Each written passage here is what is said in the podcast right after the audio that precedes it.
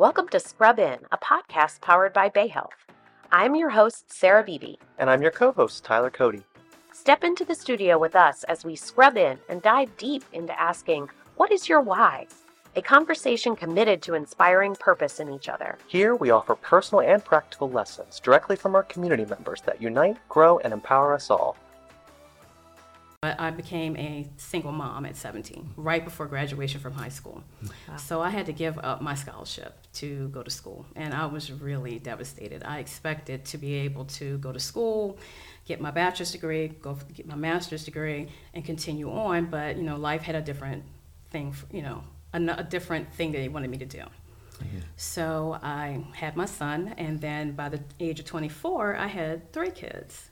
Okay. And at that point, I said, okay I, I I'm not going to be able to go back. I'm just going to end up having to do what I need to do to take care of my children. And my mother would always tell me, where you start is not where you're going to finish.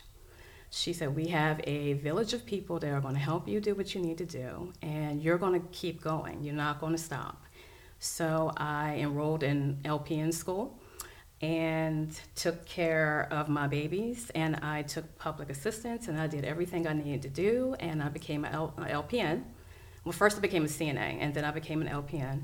And throughout the whole time of going to school with my kids, right along next to them, like at, at dinner table, you know, they were going to school doing homework, and I was going to school doing homework because it was important to me that my children saw that even if I was struggling, even if there was something that was going on in my life that was hard, I wasn't going to give up. Yeah. I wanted to make sure that they understood resiliency mm-hmm. and to make sure that they keep going and keep hope, you know, that just where you are now is not where you're going to end up being. Thank you for joining us. Please make sure to like and subscribe by hitting the plus or follow button.